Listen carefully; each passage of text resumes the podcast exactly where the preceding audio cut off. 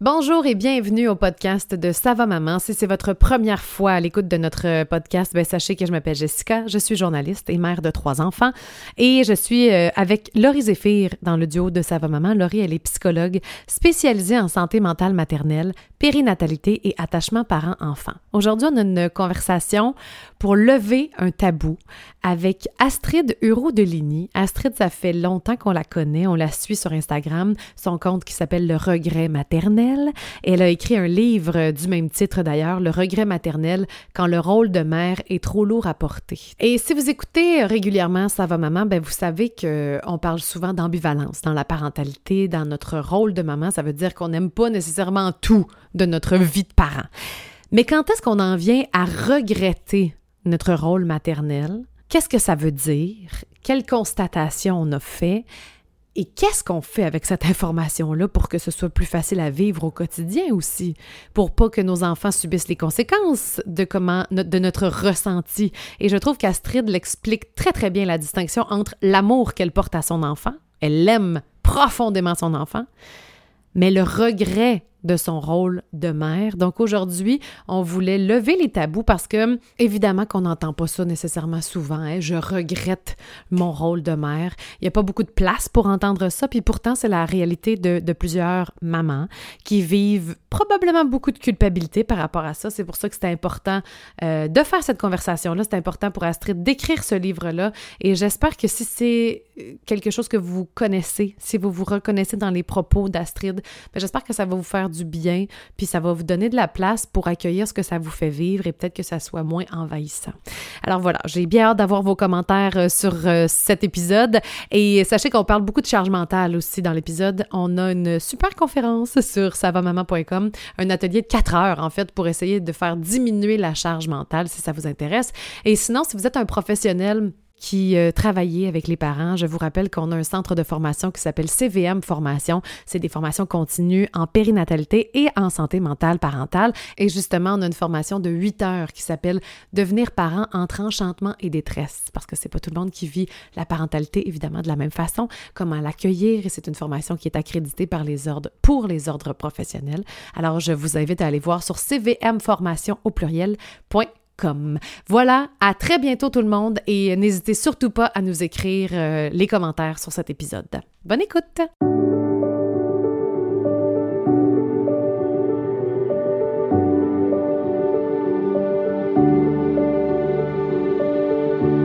Bonjour tout le monde et bienvenue au podcast Ça va Maman. On n'est pas seul, Laurie, aujourd'hui. Non, on a de la belle visite. Oui, vraiment, ça fait longtemps qu'on voulait la recevoir pour ce sujet si important. Puis maintenant, on peut dire son nom en plus.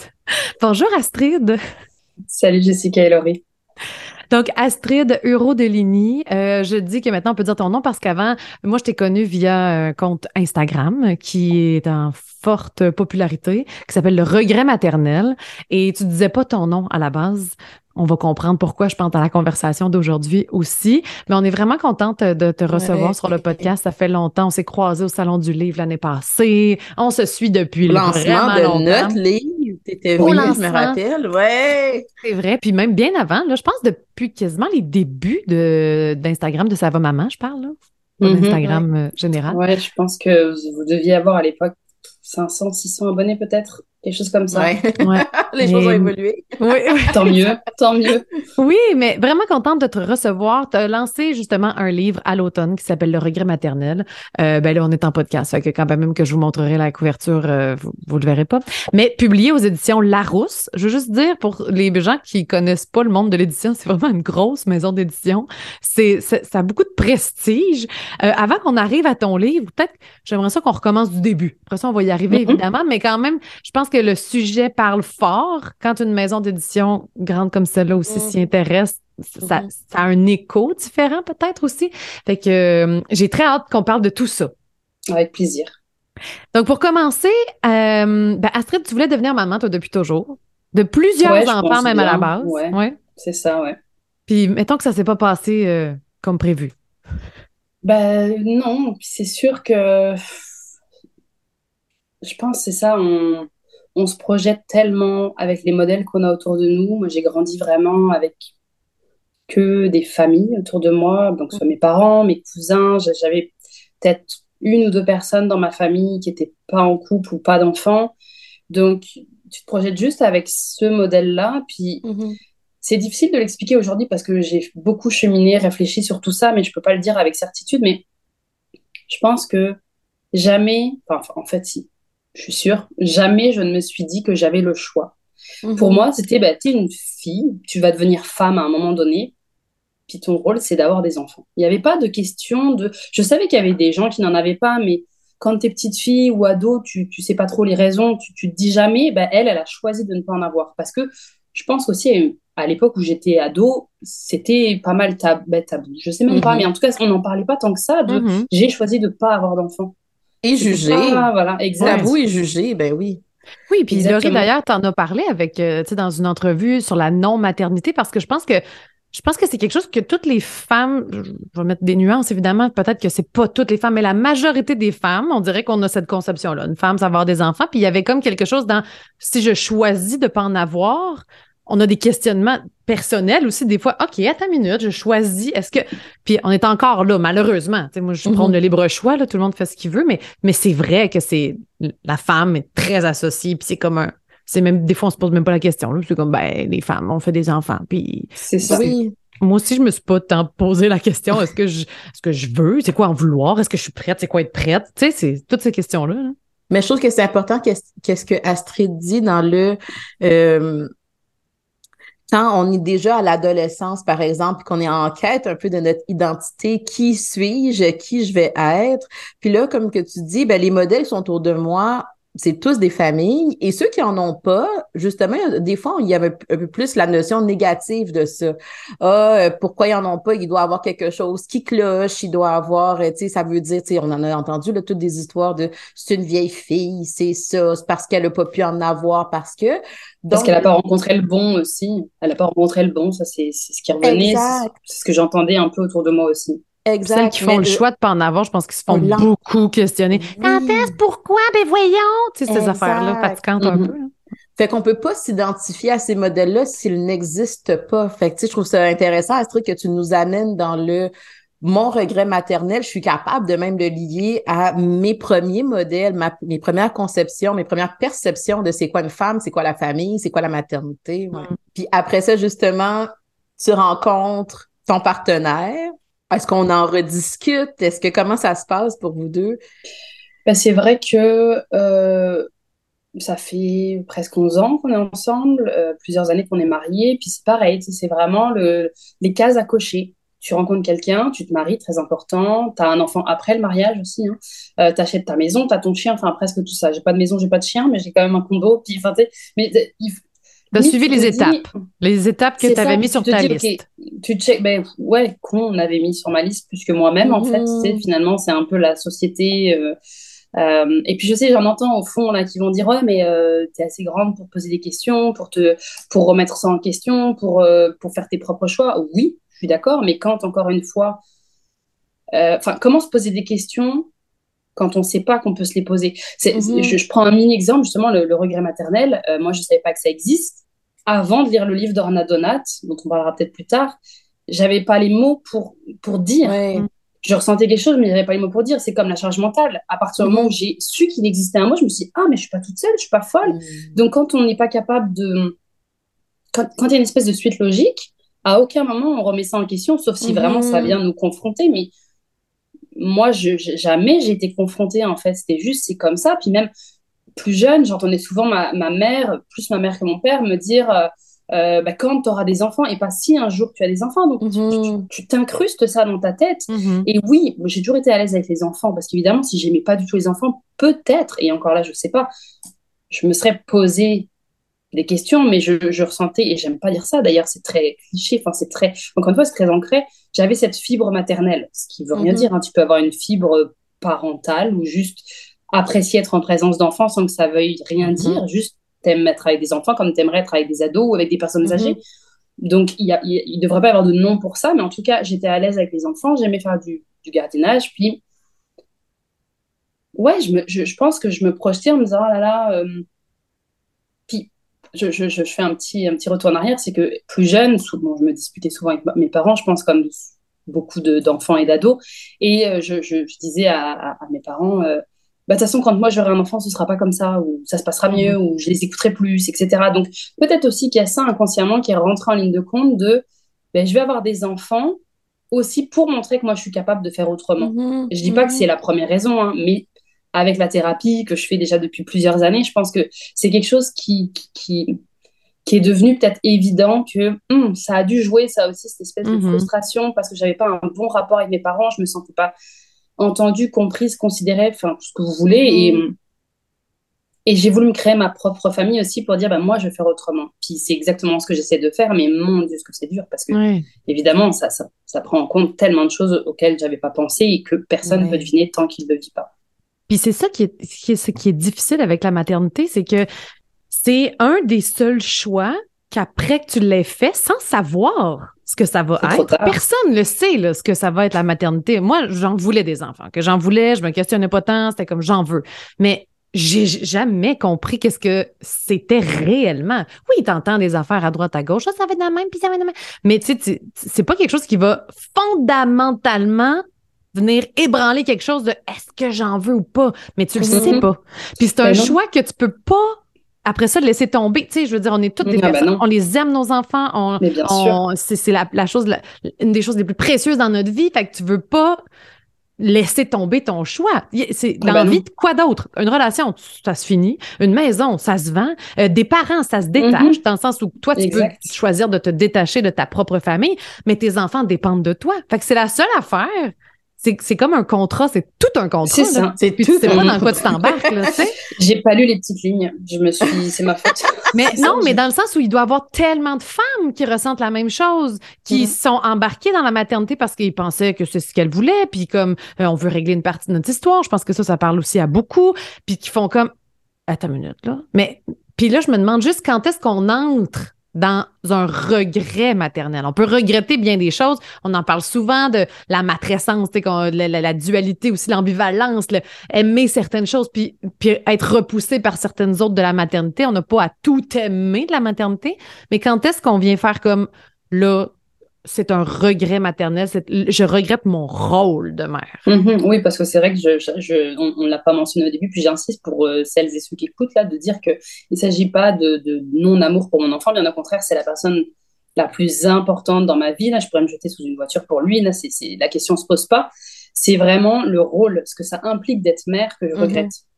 Et je peux comprendre que parfois c'est difficile à concevoir, parce que moi, ça fait déjà des années que je ressens ça, puis que j'en parle, donc c'est assez clair dans ma tête, mais quelqu'un qui n'a jamais entendu parler de ça, de dire, attends, comment tu peux aimer ton enfant, mais regretter, c'est comme ça marche pas. Mais c'est tabou. Le sujet, c'est moi, c'est pas mon fils. Mon fils, lui, il n'a rien demandé à personne, il n'a pas demandé à naître, tout comme moi, tout comme vous, là. Je veux dire, on n'a pas fait ce choix de naître, donc c'est pas lui que je pointe du doigt, lui... Il n'y a pas longtemps d'ailleurs, il me dit « Mais maman, est-ce que quand j'écoute pas les consignes, tu m'aimes moins ?» J'ai dit « Non, ça n'a rien à voir avec l'amour en fait. Toi, je vais toujours t'aimer inconditionnellement. Par contre, ça peut être ton comportement que je vais moins aimer. » Et pour moi, c'est important de faire la grosse différence entre l'amour que je lui porte et les moments où on est tous et toutes humains, humaines. On a tous des failles, même dans les amitiés qu'on peut avoir, dans les relations de couple, on peut être agacé par un comportement de notre conjoint, notre conjointe. Enfin, ça n'enlève pas l'amour qu'on va porter à ces personnes-là. Donc ça, c'est important. Puis pour en revenir à ta question, je pense que ça a été tout un processus. C'est sûr que moi, je suis passée par... Là encore, j'ai coché toutes les cases des trucs pas cool qu'on pu arriver en début de maternité. Donc déjà l'isolement parce que ma famille est en France, celle de mon mari aussi. L'anxiété généralisée là qui est revenue, la crainte qu'il arrive quelque chose, qu'il est trop froid, trop faim, trop ceci, trop cela. La dépression postpartum qui a été diagnostiquée relativement tard. L'hospitalisation de mon fils parce qu'il était intolérant à la protéine de lait de vache, mais ça on le savait pas, il a fallu faire des tests quand il avait 3 mois, donc j'ai passé une semaine à l'hôpital Sainte-Justine à essayer ça a été terrible et je pense que ma dépression elle a commencé à ce moment-là, mais je l'ai pas compris sur le moment parce que j'étais la tête dans le guidon, j'essayais juste de comprendre ce qui se passait, de faire tout ce qu'on me disait de faire pour être de faire au mieux et de pas me flageller en disant c'est de ma faute alors que c'est pas de ma faute. Il y a eu tout ça. Qu'est-ce qu'il y a eu d'autre? Je sais plus, enfin c'est ça, il y a eu plein de choses. Mon fils était hypotonique, donc il est tout j'allais dire flasque, pas vraiment flasque, mais en tout cas il avait beaucoup de difficultés à être tonique. Il a consulté aussi en physiothérapie, enfin bref, j'avais des rendez-vous, les challenges de la maternité, ouais.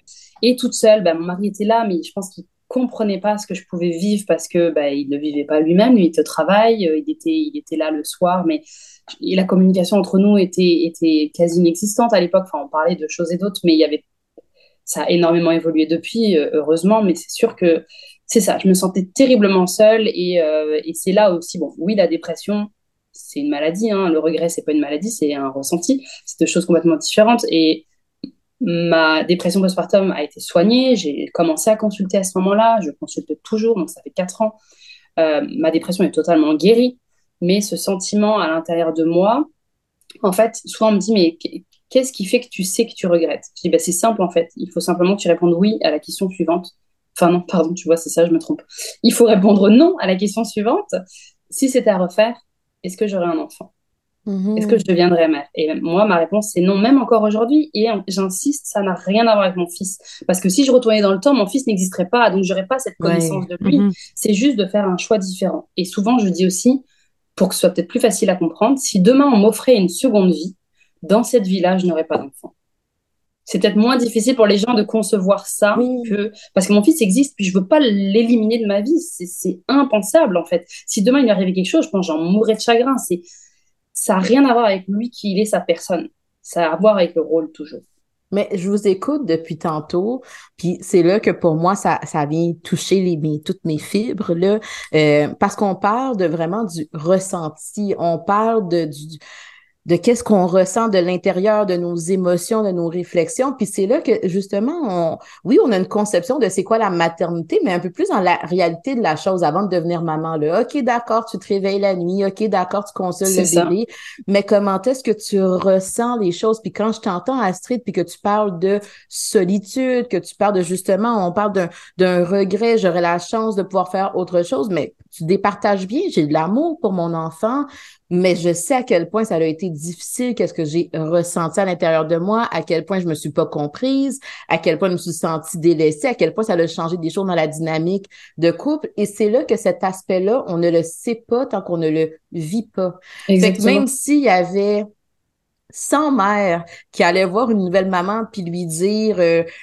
bon, voici qu'est-ce que j'ai vécu, etc. Ben, cette maman-là, il va falloir qu'elle le ressente, qu'elle le vive pour être capable de se situer par rapport à tout ça et surtout d'accepter cette ambivalence-là.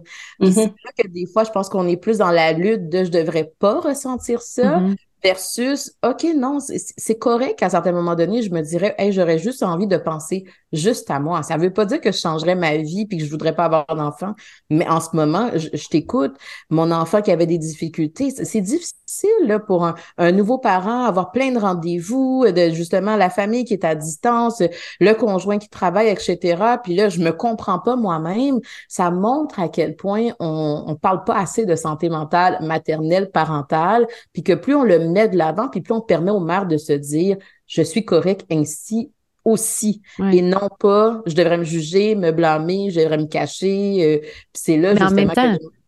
Non, vas-y, excuse-moi, Laurie, je t'ai coupé. C'est là que les mamans s'isolent, je pense. Oui, mais tu sais, j'écoutais justement comment ça s'est passé au début, Astrid, puis je veux dire, il n'y a personne, je connais personne, aucune mère qui va faire comme « hey, moi », tu sais, qui ne trouverait pas ça difficile. C'est super difficile à traverser, tu sais. Fait que c'est...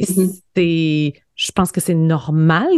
Faut pas non plus redorer la maternité pour faire j'accepte tous les défis et toutes les difficultés, puis je vais les traverser, puis tu sais, je veux dire, il y a quelque chose. Mais le sentiment doit s'étirer dans le temps, j'imagine. C'est pas juste les difficultés du début. Ce ressenti-là doit... C'est ça, je voulais rebondir là-dessus parce qu'aujourd'hui, mon fils a 5 ans, puis c'est plus les mêmes difficultés, mais ça vient toujours me chercher à l'intérieur parce que en fait, c'est ça, devenir mère, au-delà de toutes ces difficultés qui aujourd'hui sont passées, moi, ça a réveillé des souffrances de moi, enfant, en fait, ma relation avec mes parents, comme je disais tout à l'heure, le fait de n'avoir jamais eu l'impression d'être considérée comme une personne à part entière. J'étais leur enfant.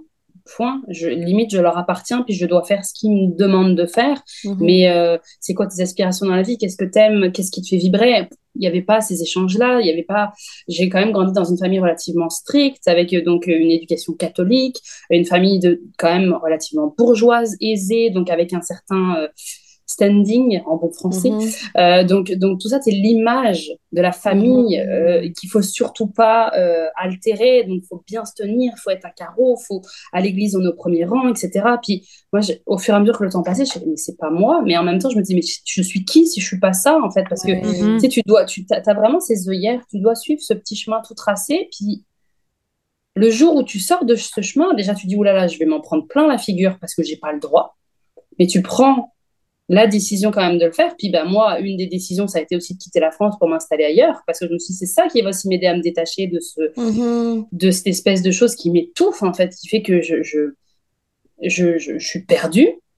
Et ça a été la meilleure décision d'ailleurs que j'ai prise de ma vie, hein. Ça fait 15 ans, puis ça pour le coup, je regrette pas, je changerai jamais cette décision qui a été incroyable. Mais j'ai dévié complètement, je ne sais plus ce que je voulais dire. Non, mais oui, je comprends bien. Par rapport à mon enfance, oui. C'est ça, par rapport à mon enfance. Et aujourd'hui, comme je refuse, bon, j'ai été élevée avec des claques, des fessées, enfin voilà, je sais qu'on est nombreux et nombreuses à avoir eu ça. Je ne sais pas si au Québec c'était plus ou moins qu'en France, mais en tout cas, moi j'ai été élevée à la dure, comme je le dis.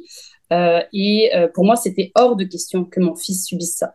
Sauf que comme je n'ai pas eu de modèle de parents, que je dirais bienveillant, ben c'est dur. Puis pour moi, ça n'a jamais été pensable de le faire. Mais mon Dieu, parce que parfois, je serre les poings tellement. Je suis là, je ne veux pas le taper. C'est impensable pour moi. Mais ça me demande une énergie, en fait, d'essayer de me calmer, de me tempérer. C'est un travail de longue haleine. Puis la thérapie, justement, m'aide à comprendre pourquoi toute cette colère est en moi et comment je peux essayer de la faire sortir, sans évidemment devenir violente envers mon enfant. Parce que c'est quelque chose, enfin, j'en serais malade, je ne veux pas lui faire subir ce que moi j'ai pu ressentir, puis plus que ressentir en fait, clairement subir.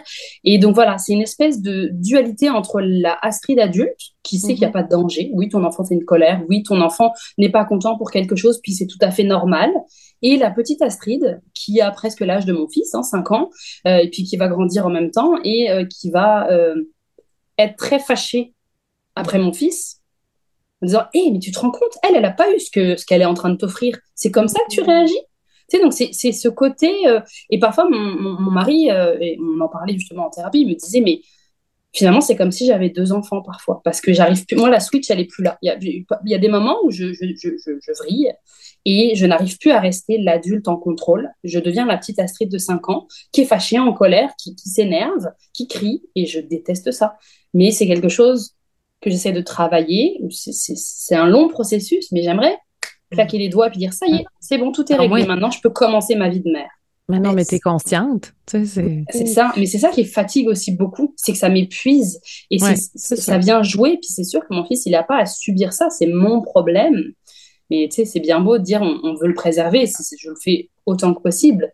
Mais je ne suis pas une super-héroïne, là. Je ne suis pas une super-maman. Et je fais comme je peux. Mais c'est ma mission. Ma mission, c'est de me soigner. Puis c'est souvent ce que je dis, d'ailleurs, quand on me dit « mais t'auras pas d'autres enfants ?» Non, surtout pas. Je préfère donner à mon fils une maman en bonne santé qu'un frère ou une sœur, en fait. Je veux pouvoir, plus tard, voir mon fils me dire « maman, t'as tellement été une bonne maman pour moi. » Ça, pour moi, ce serait le plus beau des cadeaux. Puis je ne doute pas qu'un jour, il me dise ça. Mais bon, je peux pas tracer l'avenir. Je sais pas comment va se passer notre relation dans les prochaines années, mais... Tout ce que je fais en ce moment, c'est pour lui aussi. C'est pour moi, mais c'est aussi pour lui, parce que s'il n'était pas là, j'aurais peut-être pas fait tout ce travail, en fait. Exact. Et c'est ce que je dis dans mon livre, d'ailleurs. C'est aussi grâce à la maternité que... Il y a au moins un aspect positif là-dedans, c'est que grâce à tout ce que j'ai traversé, j'ai travaillé sur moi pour être, ce que j'aime dire, une meilleure personne pour moi, en fait, apprendre à m'aimer et à comprendre que c'est pas facile, mais regarde, tu vas y arriver, je suis bien entourée, mon mari aujourd'hui comprend beaucoup mieux, il m'a énormément encouragée pour l'écriture du livre aussi, sans ça je pense que ça aurait été très difficile d'avoir quelqu'un qui dit « tu vas pas écrire un livre là-dessus, mais ça va pas à la tête ». Au contraire, t'es là, si ça te fait du bien, si c'est ça qu'il faut, vas-y. Même à la blague, il disait « on sera peut-être riche grâce à ça ». Je dis, ça se voit que tu connais pas le monde de l'édition, toi, ça marchera pas comme ça. En tout cas. Je trouve ça si beau que tu en parles de cette façon. Tu sais, ça montre à quel point c'est complexe. Hein? Comme tu dis, ça l'a réveillé des choses. Puis des fois, c'est ça, c'est qu'on ne prend pas conscience. On en a parlé à Ça va Maman déjà du bagage de vie qu'on peut porter. Ouais. Puis que quand on arrive dans la maternité, là, on est obligé des fois d'être confronté ou d'être réexposé à ça. Mais Tu sais, tu as dit, il y a au moins une chose de beau par rapport à ça. Puis pour moi, au contraire, c'est plein de belles choses. Oui, il va y avoir des gens qui vont s'arrêter à une maman qui regrette, mais au contraire, c'est parce que j'ai regretté que j'ai été capable de me regarder, de briser un cercle de transmission intergénérationnelle au niveau du mouvement. Parce que tu montres bien, ça me demande des efforts, c'est épuisant, mais parce que je l'aime, j'essaie de moi travailler sur moi, j'essaie de le protéger de ça. Puis c'est pas facile, mais parce que je me suis permis d'aller creuser, m'exposer à ces émotions-là et au lieu de les éviter, c'est parce que j'utilise tout ça que je me dis non, il vaut la peine, tu sais. Mais fait que ça montre que même dans les émotions des fois qu'on veut rejeter, il y a toujours quelque chose qu'on peut apprendre, accueillir, voir. Moi, je trouve que tu es un bel exemple, Astrid, de la vie, c'est complexe. Puis justement, c'est plus on est conscient de tout ce qui nous entoure, de tout ce qu'on porte, qu'on est capable de mieux faire les choix qui suivent. Ouais. Mais c'est pas pour rien qu'on existe, là. Ça va, maman, c'est juste pour dire justement à quel point la maternité, des fois, c'est un reflet dans ta face, puis tout est là, tu sais, les beaux moments comme les moments difficiles, comme le travail sur toi, comme le, tu sais, c'est vraiment parfois envahissant aussi. Puis Laurie, tout ce que j'entends d'Astrid, c'est des enjeux qu'on parle très souvent à Ça va maman, que plein de femmes portent, sans nécessairement vont spécifier, je regrette d'être mère ou quoi que ce soit, mais c'est quand même des enjeux partagés par beaucoup, tu dois l'entendre dans ta clinique. Là, énormément. Mais je pense que c'est là que Astrid, toi, avec ton livre, ça a été très rafraîchissant parce que moi, comme que je disais, c'est des choses que j'entends dans le quotidien, dans ma clinique, c'est des choses qu'on voit sur notre groupe privé, mais c'est pas des choses que les mamans vont se dire entre elles. Et c'est ça qui fait en sorte qu'on peut pas se connecter des fois entre mamans, c'est parce que, ben moi, je te le dis pas, puis je te montre le beau côté. Ça a été le fun, on a fait si, ah, mon Dieu, j'adore ça, telle chose. Mais la partie qui est, hey, à certains moments donnés, c'est pas juste à la blague que je te dis, j'ai trouvé ça difficile. Non, vraiment, c'est quelque chose que je porte, qui est difficile, que je travaille depuis des années. Astrid, je trouve ça bien que tu dises, ça n'a pas été juste un truc de 3 mois puis c'est terminé. Non, c'est un travail il a fallu qu'il a évolué, qu'il a grandi. Fait que c'est ce manque-là que Astrid, t'es venue combler avec ton livre en disant, je suis une mère, voici ce que j'ai vécu. Et je pense que la réaction, autant sur tes réseaux sociaux que pour le livre, ça montre à quel point beaucoup de mamans ont fait « mais moi aussi, je lève la main, c'est juste que je ne dis pas à mes amis. » Tu sais. Et d'ailleurs, ce que tu me dis, ça me fait rebondir sur ce que tu disais au début, Jessica, par rapport à pourquoi au départ je ne disais pas mon nom, pourquoi aujourd'hui je le dis. C'est surtout, voilà, au départ, je me disais, quand j'ai créé mon compte sur Instagram, donc en août 2020, ça va faire 3 ans déjà, mon Dieu, je savais pas comment ça allait être reçu, puis je me suis dit, ok, j'ai pas envie de me prendre des tomates dans la figure, je suis quand même fragile, là, mon enfant, il a 2 ans à peine, je suis encore fragile, on va voir ce que ça donne, puis bon, au fur et à mesure, ça a évolué, etc. Et puis c'est vrai que quand Larousse est venue frapper à ma porte 1 an après, donc en septembre 2021, on a parlé de ça, de savoir, est-ce que, déjà, t'es d'accord pour, t'es partante pour écrire ce livre? Pendant tout le processus d'écriture, je ne savais pas encore si j'allais l'écrire sous mon vrai nom ou avec un pseudo. Ça a été vraiment sur la fin que je me suis dit, j'essaie à mon échelle, comme je peux, de tenter de briser un tabou. On est loin du compte, mais je pense que déjà, le fait qu'on en parle un peu plus, c'est un début. J'encourage les mères qui ressentent ça à en parler autour d'elles. C'est sûr que moi, tout le monde autour de moi est au courant de ça, je ne me suis jamais cachée.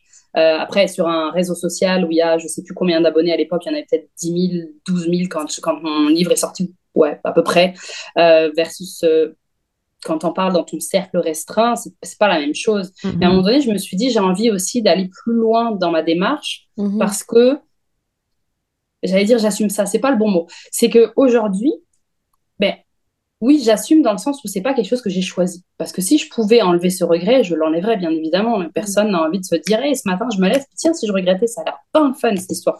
Non, pas du tout. Pas du tout. Donc je me suis dit, ça va peut-être donner de l'élan à des personnes qui n'oseraient pas de dire, elle en parle à visage découvert. Alors, pas dans le sens, je veux qu'on me vénère ou quoi, mais juste de me dire, de toute façon, là où je suis rendue, je peux bien faire ce step supplémentaire. Et c'est sûr que le jour où j'ai annoncé la sortie de mon livre, c'était le 16 août de l'année dernière, j'ai en même temps donc annoncé mon livre, annoncé mon nom, mis une photo de moi, j'ai ressenti un soulagement parce qu'en fait ce que je trouvais dur, c'est que j'avais pas l'impression, tout ce que je disais était vrai, bien sûr, sur les réseaux, mais ça me manquait de pas pouvoir partager des instants plus spontanés. J'étais toujours en train de me dire, ok, si je prends une photo là, est-ce que les gens vont reconnaître dans quel coin j'habite, etc. C'était moins authentique. En fait. Voilà, moins authentique, exactement. Le fond de ce que je dis était vrai, mais voilà, j'avais envie d'un peu plus de légèreté et de me dire aujourd'hui, je suis tout à fait capable, en fait, d'en dire plus. Et oui, donc ça m'a vraiment enlevé un poids, c'est que ça m'a donné de la légèreté, comme tu disais, ça m'a enlevé une espèce de stress pas nécessaire, parce que finalement, tu pourrais te dire, en disant qui je suis, ça va me stresser plus, mais en fait, non, moi, ça m'a confortée dans l'idée que j'ai bien fait. Et puis oui, dans le livre, j'explique un peu tout ce processus de pourquoi je suis passée de est-ce que je reste anonyme à finalement, je publie avec mon nom. Et je trouvais que c'était important d'en parler parce que souvent, les gens, voilà, même moi dans ma famille, on m'a dit, mais pourquoi tu publies pas avec un pseudo? Je sais que pour mon père, ça a été difficile de voir que, parce que c'est son nom à lui. Et on s'entend que Hurault De Ligny, il n'y en a pas 20 000 sur Terre. Donc, pour lui, ça a été un peu plus dur parce que c'est encore son image. Puis, pour lui, c'était... pourquoi t'as pas mis le nom de ton mari? J'ai quand même... Parce que moi, je m'appelle Astrid Hurault De Ligny. En fait, au Québec, j'ai pas pris le nom de mon mari. C'est mon nom. Pour lui, ça a été dur, ça. Il a lu le livre, heureusement, je suis très contente, mais il y a plein de choses qu'il n'a pas comprises. Je pense que c'est la génération aussi, mais au moins je me dis, il a pris le temps de le lire. Mais voilà, je savais que c'était aussi un risque que je m'en prenne dans la figure par ma famille. Mais je me suis dit, c'est un risque que je suis prête à prendre, en fait. J'en ai marre de toujours me cacher pour faire plaisir aux autres, passer toujours derrière, ne jamais pouvoir montrer qui je suis, puis être à l'aise avec ce que je dis, ce que je transmets. Et voilà, et encore une fois, là, si je retournais dans le temps, je prendrais cette même décision de l'écrire avec mon nom, en fait. Il n'y a rien qui va changer non plus si on fait juste pas dire les choses pour protéger les générations, pour protéger les gens. Il n'y a jamais rien qui va changer. Puis moi, il y a plein de monde qui nous ont écrit. Quand ton livre est sorti, Laurie, tu avais fait un article dans le journal avec Astrid, justement, puis pour parler de regrets. Puis il y a plein de monde qui nous ont écrit sur Ça va Maman. Puis dans notre vie personnelle aussi, là, moi j'ai des gens, puis plus des gens d'une autre génération, bien avant, qui ont fait « Hey, j'aimerais ça le lire, comme ça. » Ah, c'est génial, ça fait tellement plaisir. Parce que si aujourd'hui c'est tabou en 2023, imagine comment ça l'était dans les années 80, puis avant ça, quand l'Église était encore plus présente, puis que les femmes devaient faire des enfants. Puis je veux dire, je comprends le...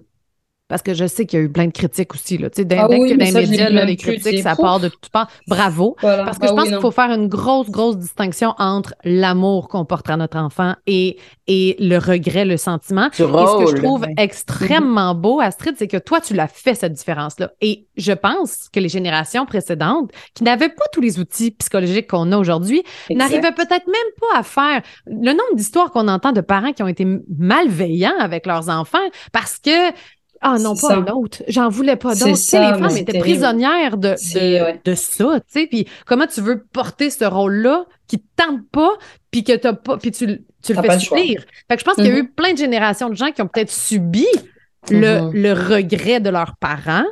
Ouais. Et que ça fait mal, puis après ça fait comme ceux qui vont juger ces réseaux sociaux, puis qui vont aller écrire des... Mais c'est extrêmement beau que tu es capable de faire la scission entre le ressenti puis... Je rebondis sur ça parce que j'en parle aussi dans le livre de ça. Il existe des mères qui n'aiment pas leur enfant, qui regrettent et ça, c'est encore plus tabou. Parce que souvent, c'est ça, la première réaction, ça va être « Oui, mais attendez, j'aime mon enfant. » Mais il y a des mères qui n'aiment pas leur enfant. Ça ne veut pas dire qu'elles sont maltraitantes. C'est juste qu'il n'y a pas ce lien qui s'est fait. Il n'y a pas... Et puis bon, comme j'explique dans le livre aussi, c'est qu'il peut y avoir plein de choses qui rentrent en ligne de compte. Exact. Ton enfant, tu le fantasmais, puis finalement, tu vois qu'il a un handicap, qu'il a un trouble, quelque chose. C'est pas comme ça que tu avais imaginé. Ça te demande encore plus d'énergie. Il y a une espèce de ressentiment, même si ces mères-là savent bien que c'est pas de la faute de leur enfant. Encore une fois, c'est pas quelque chose qu'on contrôle. Tomber amoureuse de mon conjoint, j'ai pas choisi, en fait. On ne choisit pas d'aimer ou de ne pas aimer quelqu'un. On pourrait se dire que c'est parce qu'il nous a vraiment, vraiment, vraiment énervé ou que... Mais moi-même, j'étais persuadée qu'à la naissance, j'allais aimer mon fils tout de suite. Ouais. Le lien ne s'est pas fait tout de suite parce que justement, il y a eu toutes ces choses-là qui sont arrivées, de cette difficulté, l'allaitement aussi qui a été compliqué. Mais il y en a pour qui le lien ne se fait jamais. Ça ne veut pas dire que ces personnes-là sont des mauvaises mères. C'est juste que il y a quelque chose en plus c'est ça qui n'a pas fonctionné. Et peut-être, en effet, quelque chose à creuser, parce que ça ne veut pas dire que c'est une fatalité. Peut-être que cet amour-là ne se fera jamais. Mais je pense, en effet, que d'en parler, de ne pas garder ça pour soi, c'est important. Exact. Souvent, du monde me dit, moi, je ne veux pas en parler parce que j'ai peur qu'on m'enlève mon enfant. Et je dis, mais ça, c'est une preuve d'amour. C'est une preuve d'amour. Mais je pense que c'est là, tu sais, nous, à Ça va Maman, on parle souvent du mythe de la bonne mère. Puis je pense que c'est là que le mythe de la bonne mère a tellement une énorme place, parce qu'on a comme un peu toute une conceptualisation de c'est quoi une bonne mère. Donc, si je me sens décalée de ça, ben, il faut que je ressente la honte. Puis c'est là que ces mamans-là vont, ben, écoute, moi, si je ressens rien envers mon bébé, ou je suis vraiment dans, je dis mon bébé, mais mon enfant, ou justement, je suis dans le deuil de cet enfant-là que j'avais idéalisé. Mm-hmm. C'est là que c'est sûr que quand on est sensibilisé à la santé mentale, que j'ai le temps de recevoir la maman, que je l'écoute, que tu sais, on s'accompagne, je peux développer un peu plus cette sensibilité-là. Mais combien de fois dans la société de façon générale, c'est « Eh mon Dieu, je suis pas capable d'entendre ça, voyons donc, tu peux pas dire ça. » Et c'est là justement qu'on n'arrive pas à les soutenir, ces mamans-là qui ont juste besoin de temps pour se réfléchir, pour se comprendre, pour accepter justement ces émotions à l'intérieur d'elle. Puis quand ces espaces-là sont pas là, on fait quoi, tu sais? Non, c'est sûr. Les réseaux sociaux, elles, pas du tout. Parce que comme tu dis, le mythe de la bonne mère, ben, les gens ne partagent que ce qui est beau. Tu sais, les beaux comptes Instagram avec les belles couleurs. Tu dis, oh, mais en arrière, ça a pris combien de temps pour faire cette photo? Est-ce que l'enfant, il n'a pas pleuré 3 fois parce qu'il n'avait pas envie d'être sur... Mais on même de génération en génération, tu sais, même ça, même nos mères qui nous disent, puis qui ont tout oublié des difficultés, puis qui font juste comme « Ah oh, ben là, moi, je l'ai faite, là, fait que tu vas être capable de le faire. » Mais je pense que c'est ça, ouais, qui est difficile à entendre quand moi je parle de regret, c'est que, pourquoi elle parle de ça? Je pense qu'il y a cette difficulté-là de dire « Mais moi, j'ai gardé tout ça sous silence, il n'y a pas de raison qu'elle puisse en parler. » Et ça, je leur en veux pas à ces personnes, parce que je me dis « Je comprends, mais à un moment donné, il faut bien foutre un gros coup de pied dans la fourmilière puis essayer justement de briser un peu tout ça, parce que on peut pas avancer, sinon ça marche pas. Exact.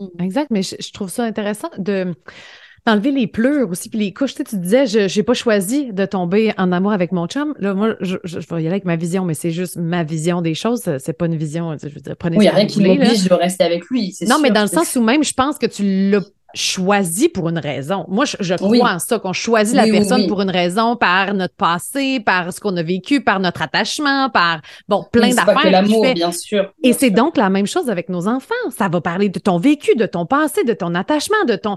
Fait que, tu sais, les grosses phrases toutes faites, mettons, j'aime pas mon enfant, mais la personne n'a pas à le faire avec nous. C'est ça l'affaire. Elle n'a pas à le faire avec tout le monde. Elle peut le faire dans la vie privée d'un cabinet de psychologue pour aller creuser de pourquoi tu l'aimes pas, pourquoi tu dis ça, tu sais, je veux dire, tout est à creuser, fait que c'est ce que je trouve, c'est ce qu'on espère, ajouter des nuances, nous autres, en tout cas, dans la société, dans la maternité, pour pas faire, parce que c'est sûr que les gens font comme, mais voyons donc, tu sais, tout de suite sur le... ça choque, ça choque parce que c'est nouveau. Mais c'est ça, il y a une petite part de moi qui peut comprendre, tant qu'il n'y a pas de jugement et de critique, que quelqu'un soit choqué et qu'il ait du mal à le comprendre, passe encore, et que quelqu'un aille me pointer du doigt ou pointer les mères du doigt en disant mais c'est honteux, c'est n'importe quoi, là, là ça m'agace un peu plus, parce que c'est deux choses différentes.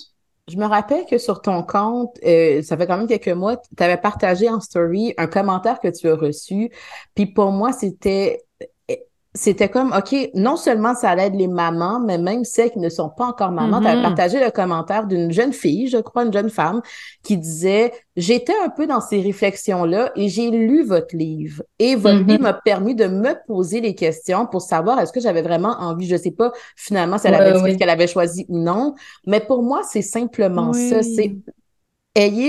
tu l'as bien dit, Astrid, pour moi, je n'avais pas de choix. Comment est-ce que j'arrive à me poser des questions quand j'ai l'impression qu'il y a juste une voie pour faire les choses, versus si on donne aux générations futures un peu plus les mots, les réflexions pour se réfléchir et être capable de choisir la vie qui leur convient mieux, qui correspond un peu plus à leurs limites, à leurs besoins. Et c'est là qu'on donne des outils différents aux gens, non pas en leur disant « voici comment tu dois faire un bébé », mais plus « en veux-tu » et si oui, dans quel contexte? Parce que tu ne sauras pas. Veux-tu être transformé? Je me rappelle que j'avais déjà écrit ça à un moment donné. La maternité, c'est d'accepter d'être transformé. Mais la transformation, dans quelle direction qu'elle s'en va, tu le sais pas.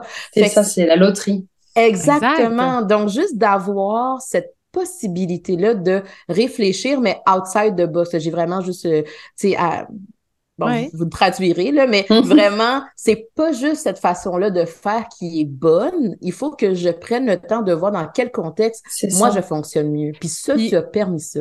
Puis avec même, avec le livre, je trouve que ça permet de faire... Ça se peut que tu ressentes ça. Ça se peut que tu fasses le choix d'être mère, même si tu as eu toutes les précautions, là, puis toutes les informations, les documentations.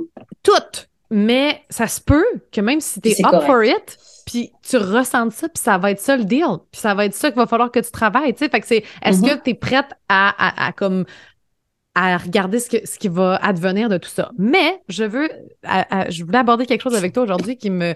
Parce que sur Ça va Maman, tu nous écrivais de ton nom au départ, là, avant que je connaisse sur Facebook, que t'étais Astrid. Exactement. Sur Facebook, oui.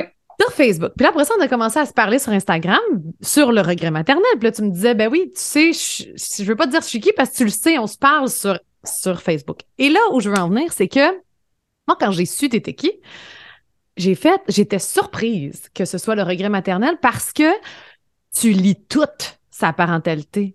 Toute! Tu sais, moi, j'aurais pensé... Mais depuis que je suis mère, pas avant, c'est ça le truc.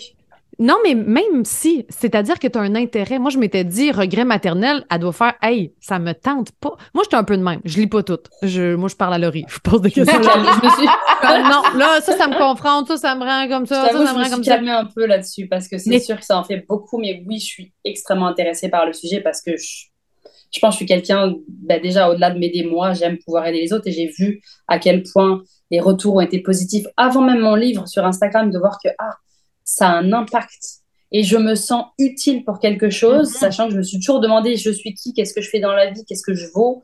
J'ai toujours une faible estime de moi, une confiance en moi vraiment pourrie. Et là, ça m'a requinqué et je pense qu'en effet, je me dis c'est jamais trop en fait, mais en fait si c'est trop parce qu'il y a tellement de livres aujourd'hui sur le sujet et tant mieux. Mais je voulais dire que tu lis beaucoup sur tous les courants de la parentalité, sur la parentalité bienveillante, sur le site. Je veux dire, t'en sais plus que moi là, sur toute la parentalité, des techniques. Je sais pas, mais au sens où ça m'a surprise parce que j'étais comme si on regrette, on veut moi j'avais l'impression, je faisais le lien de détachement, de comme, hey, ça me tente pas là, d'en entendre parler de la maternité, je veux d'autres choses dans ma vie que la maternité. Et là, je me dis, il doit y avoir un rapport avec le perfectionnisme que tu t'imposes, là, parce que si tu veux en savoir tellement sur les enfants, puis le bon développement pour bien faire, puis être une bonne mère, penses-tu que ton regret, là, c'est hypothétique, puis peut-être tu pourras même pas répondre à la question, mais penses-tu que ton regret serait aussi grand si tu te permettais, si tu enlevais ces couches de pression-là, de faire « Hey, je serais la mère que je serais, là. » Puis that's it, là. Puis moi, si je sais pas comment répondre à cette technique-là, puis à cette pleure-là, puis ça sera ça. Puis tu sais, est-ce que ce serait moins envahissant comme ressenti? Comme tu dis, j'en sais rien, mais encore une fois, je pense que... ce qui fait que je m'en suis rendu compte avec le temps aussi, ce qui fait qu'à refaire, j'aurais pas d'enfant, c'est pas seulement les difficultés que j'ai vécues, parce qu'aujourd'hui, je les ai pu. C'est pas non plus que la charge mentale, parce que grâce à la communication, la thérapie de couple, etc., on a amélioré ça. Ça n'a plus rien à voir. Donc, tout ça, c'est plus là. J'arrive à beaucoup plus lâcher prise parce que mon conjoint en prend beaucoup plus et que je suis moins à dire il a mal fait ça ou quoi. Non, il le fait, je m'en fous. C'est pas grave, c'est fait. C'est pas fait peut-être comme moi je l'aurais fait, mais au moins c'est fait puis j'ai pas à y penser. Mais il y a toujours ce truc à l'intérieur de moi, de ma propre enfance, et je pense que c'est quelque chose qui va devoir être travaillé, si c'est pas toute ma vie, pas loin de toute ma vie. Et ça, je peux pas me l'enlever en fait. Donc, si j'avais pas eu une éducation comme j'ai eu, peut-être que j'aurais pas de regrets. Tu vois, je pense aujourd'hui que c'est pas mal ça, et je m'excuse auprès de mes parents, mais malheureusement c'est ma réalité. Et il y a une part de moi qui leur en veut pas parce qu'ils ont fait comme ils ont pu avec ce qu'ils avaient à l'époque. Mais ça reste que c'est très présent. Puis je pense que j'ai beau aimer les enfants, je réalise que c'est ça. Je ne suis pas faite pour être mère. Quand je me vois parfois avec mon fils, je me dis mais oh mon Dieu, c'est vrai, c'est mon enfant. Je me sens pas je sais pas comment le définir, mais je nous regarde, même sur les photos, puis ça semble pas crédible. Alors pourtant, mon enfant, je m'en occupe autant que possible. Et puis bon, c'est sûr, parfois, j'aurais juste envie de dire, bon, allez, je vais prendre un café, on se revoit dans 3 heures. Mais et ça arrive aujourd'hui que je le fasse, d'ailleurs, parce que je me sens moins coupable et que mon conjoint est beaucoup plus compréhensif. Mais c'est ça, c'est pas tant Oui, je suis d'accord avec toi que le perfectionnisme, à un moment donné, m'a fait, d'ailleurs, oui, c'est ça, hein, j'en ai même pas parlé de ça, le burn-out maternel, etc. Je suis passée par là aussi, hein, parce que je pense que je voulais tellement pas reproduire ce que j'ai eu, je voulais tellement finalement avoir l'enfant parfait, avec la mère parfaite, tu sais, j'allais dire la famille témoin, là, un peu comme chez Ikea, avec le beau salon et tout, bah là, c'était ça, en fait. C'est, qu'est-ce que je vais dégager? Qu'est-ce que les gens vont me voir de moi? Et ça, j'imagine que c'est aussi parce que mes parents étaient tout le temps dans le paraître et il faut que les gens pensent qu'on... Tu sais, c'était jamais, ben, soyons qui on a envie d'être, puis les gens, on s'en fout de leur avis, en fait. Et ça s'est incrusté aussi. Donc, c'est ça. Je pense que c'est pas tant... ce que je me suis peut-être infligée pendant une époque et qui aujourd'hui est moins là, parce qu'aujourd'hui, je lis plus pour me renseigner, par plaisir aussi de le faire et pas pour essayer encore d'être la meilleure mère possible. Ça, j'ai laissé tomber. Ça sert à rien, en fait. Je suis la meilleure mère possible pour mon enfant, puis avec ses failles, puis qu'il l'assume et l'accepte complètement. Ben, je trouve ça vraiment intéressant comme échange parce que, tu sais, j'entends Jess un peu dans « voici qu'est-ce que j'avais projeté hein? ». Puis c'est là que je pense que même dans notre société, on est tellement attaché à nos étiquettes, nos conceptions de « voici à quoi la personne doit ressembler ». Puis là, quand tu as su que c'était Astrid, tu fais comme « à ta minute, là, c'est pas l'image que j'avais projetée ». Puis Astrid, je trouve ça intéressant qu'est-ce que tu dis dans le… par rapport au bagage que j'ai eu, ben moi, je voulais un peu ne pas reproduire. Hein? Je veux m'assurer de ne pas reproduire, donc je vais aller chercher des réponses ailleurs. Et des fois, justement, cette espèce de surconsommation, là, je sais pas dans ton cas si c'est de la surconsommation, mais j'en vois beaucoup, moi, des mamans. Ça m'a pas aidé. J'ai tellement pas eu ça, moi, comme modèle, qu'aujourd'hui, je veux que quelqu'un me dise, mais qu'est-ce que je dois faire? Fait que là, je vais aller le lire. Mais là, ce livre-là, il n'est pas assez complet. Fait qu'il faut que j'aille en lire un autre, il faut que j'aille regarder tel blog. Aussi, encore une fois, ça reste toujours de la théorie parce que la pratique, mon enfant, en plus de ça, mon enfant, c'est génial. Je l'adore et il me fait rire et tout, mais il est sacrément intense. C'est un enfant qui n'arrête jamais. Il n'est jamais... quand il est en temps calme l'après-midi, il est tout le temps en train de se parler à tout seul. Il n'y a jamais de silence. Donc, moi, parfois, ça me fait rire, mais parfois, je me dis, mais je comprends pourquoi je suis fatiguée, en fait. Il y a tout le temps du bruit, tout le temps, même si ce n'est pas des cris, il y a tout le temps un bruit de fond. Et donc, ça n'aide pas. Évidemment, les livres, bah, quand je vois, j'ai une de mes amies, sa fille ne bronche jamais. Je ne dis pas qu'elle est parfaite, elle n'écoute pas toujours les consignes, mais je veux dire, quand sa mère lui dit une chose, bon, bah, ok, c'est bon, elle a compris. Mon fils, il va plusieurs fois avoir des conséquences. Je me dis, bah, la prochaine fois, il va s'en rappeler. Non, ça, il a oublié.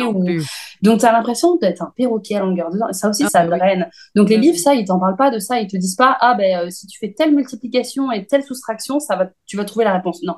Ça, dans les livres, non. Par contre, aujourd'hui, avec mon ancienneté de mère de 5 ans, je suis capable de prendre du recul sur ce que je lis, chose que je n'étais pas capable de faire avant, parce que j'avais pas cette prise de recul et j'avais pas cet esprit critique.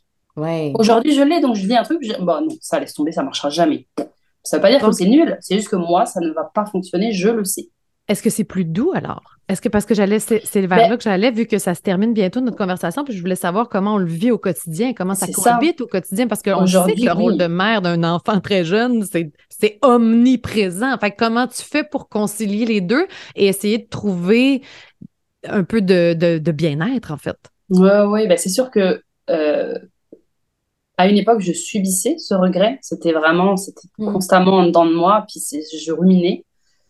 Grâce à la thérapie, grâce au compte Instagram, grâce aux livres, grâce aux échanges que je peux avoir avec les abonnés, grâce aux rencontres que je peux faire, ça a été très thérapeutique, évidemment, parce que j'ai vu aussi que ça avait un impact très positif sur les gens concernés. Aujourd'hui, j'apprends à vivre avec, en fait. C'est-à-dire que je sais que c'est là. Mon enfant, il est là pour rester. Je touche du bois, hein. Donc, je peux pas juste être dans l'idée que bah, si c'était à refaire, je n'en aurais pas. Oui, c'est un fait. Mais me le répéter ne va rien changer à ma situation actuelle. On ne peut pas retourner dans le passé, ça n'est pas possible. Donc aujourd'hui, c'est ça. J'apprends à vivre avec. J'essaie de tirer les meilleurs moments avec mon fils. J'essaie de prendre un peu plus sur moi quand il y a des moments où ça ne va pas. Le fait qu'on communique beaucoup plus aujourd'hui avec mon conjoint aide, parce que je vois qu'il comprend. Ça ne veut pas forcément dire qu'il ressent ce que je ressens, mais il comprend mieux, parce que la thérapie de couple, évidemment, je vais être plus capable de verbaliser, et puis le thérapeute va être plus capable aussi peut-être de nommer différemment ce que j'ai dit pour que mon mari puisse mieux comprendre. Et puis bon, il est très neutre, hein, c'est ça qu'on attend d'un thérapeute, donc il n'y a pas de « oui, mais Astrid a plus raison que toi » ou « non, du tout ». Donc moi aussi, ça m'a permis de mettre de l'eau dans mon vin, d'être moins être agressive envers mon mari, parce que pendant un temps, c'était comme des punaises, il comprend rien, j'en ai marre, personne comprend ce que je dis, ce que je ressens, mais parce que je pense que ça sortait pas comme il faut, en fait, tout simplement. Donc ça aide à beaucoup apaiser. Je pense que c'est un tout et son soutien, évidemment, il est inestimable. Et là, pour la petite info, dans une semaine, je décolle toute seule pour la France pour 2 semaines. Ah, c'était pas quelque chose qui était prévu, mais je veux dire, à une époque, j'aurais jamais osé faire ça parce que je me suis dit, ah, mais mon mari va rester tout seul avec le petit, ça va être... Je culpabilise un petit peu, je vais pas mentir. Mais... il m'a dit, t'inquiète pas, ça va bien aller. Et puis, je sais qu'en revenant, je vais un peu plus m'occuper du petit pour que lui puisse souffler. Puis, c'est plus un travail d'équipe, alors qu'avant, c'était un peu comme si on était 2 parents qui élevaient leur enfant ensemble parce qu'on ne se comprenait pas tant que ça, lui n'ayant pas les difficultés que j'avais. Et là, c'est vraiment plus cet esprit d'équipe qui fait que je pense que ça me rend encore plus forte et où je suis capable d'en prendre un peu plus sur les épaules. Oui. Donc, ça aide. Et puis, après, évidemment, les week-ends, on sort aussi. On fait plus d'activités. C'est ça. Puis, plus tu l'as trouvé dans ton quotidien, plus ça apaise aussi, c'est équilibré plus, je dis pas que le ressenti est plus là, mais ça équilibre aussi, tu sais, c'est ça qu'il y a de beau, ça sert à rien dans la vie, je trouve que ce que tu nous offres comme leçon, c'est que ça sert à rien de te mettre la tête dans le sable puis de rester... Et ça, c'est dur, hein, ça, c'est sûr. Ça prend du temps avant de justement sortir sa tête du sable et de dire, on va continuer à avancer, parce que là, la tête dans le sable, de toute façon, il va rien se passer. Mais de l'avoir avoué... Oui. Même pour ton garçon, ça va être plus doux. Ça ne sera pas dans le regret ressenti, comme toi, tu aurais pu le ressentir quand tu étais jeune. Ça va être plus dans je suis capable de faire le...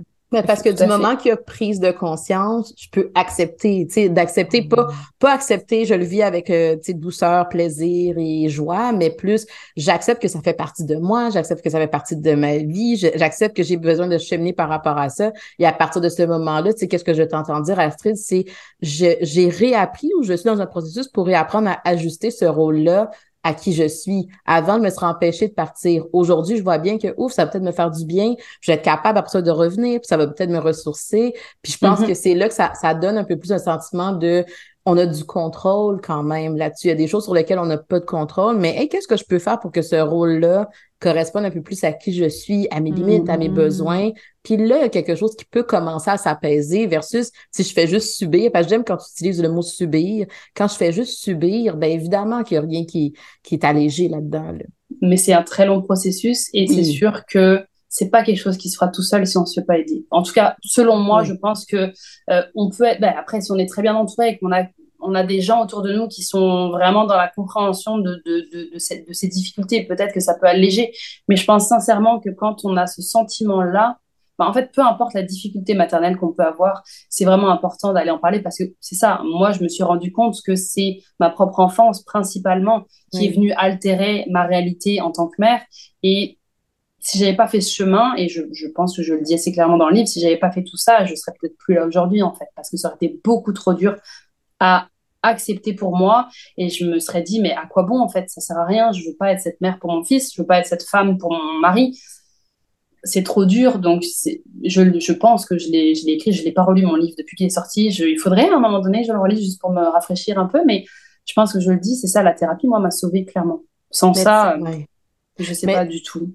Il y a quelque chose, j'essaie de faire des liens, puis tu me corrigeras si c'est pas cohérent avec ce que tu sens, mais avec l'histoire de ta famille, j'avais pas de place, je me sentais invalidée, je me sentais peut-être mise de côté, pas nécessairement mise de côté, mais justement effacée. Entendu, là, c'est ça. Exactement. Et là, dans la maternité, c'est un peu la même chose. On regarde les besoins du bébé, on regarde pas la mère. Et là, en thérapie, il y a quelqu'un qui prend le temps de me voir, de m'écouter, de me considérer, de me valider. T'sais, on fait pas des miracles, des psychologues, mais juste ça, d'avoir cette position-là de « on prend soin de moi, on prend soin de qu'est-ce que je ressens, de qu'est-ce que je vis ».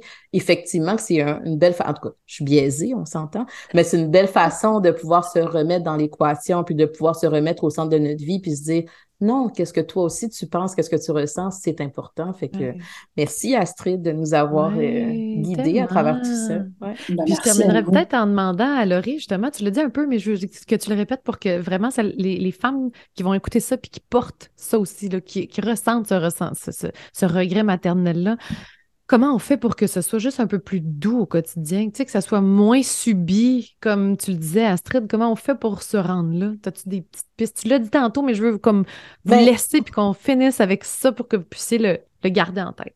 Bien, pour moi, c'est sûr que si j'avais à rebondir sur tout ce qu'Astrid a dit, c'est vraiment, il faut que ça commence par une prise de conscience. Il faut que je comprenne d'où ça vient. Parce qu'elle n'a pas toute la même couleur. Astrid a vraiment fait le lien entre mon vécu, les parents que j'ai eus, etc., etc., le contexte social dans lequel j'étais.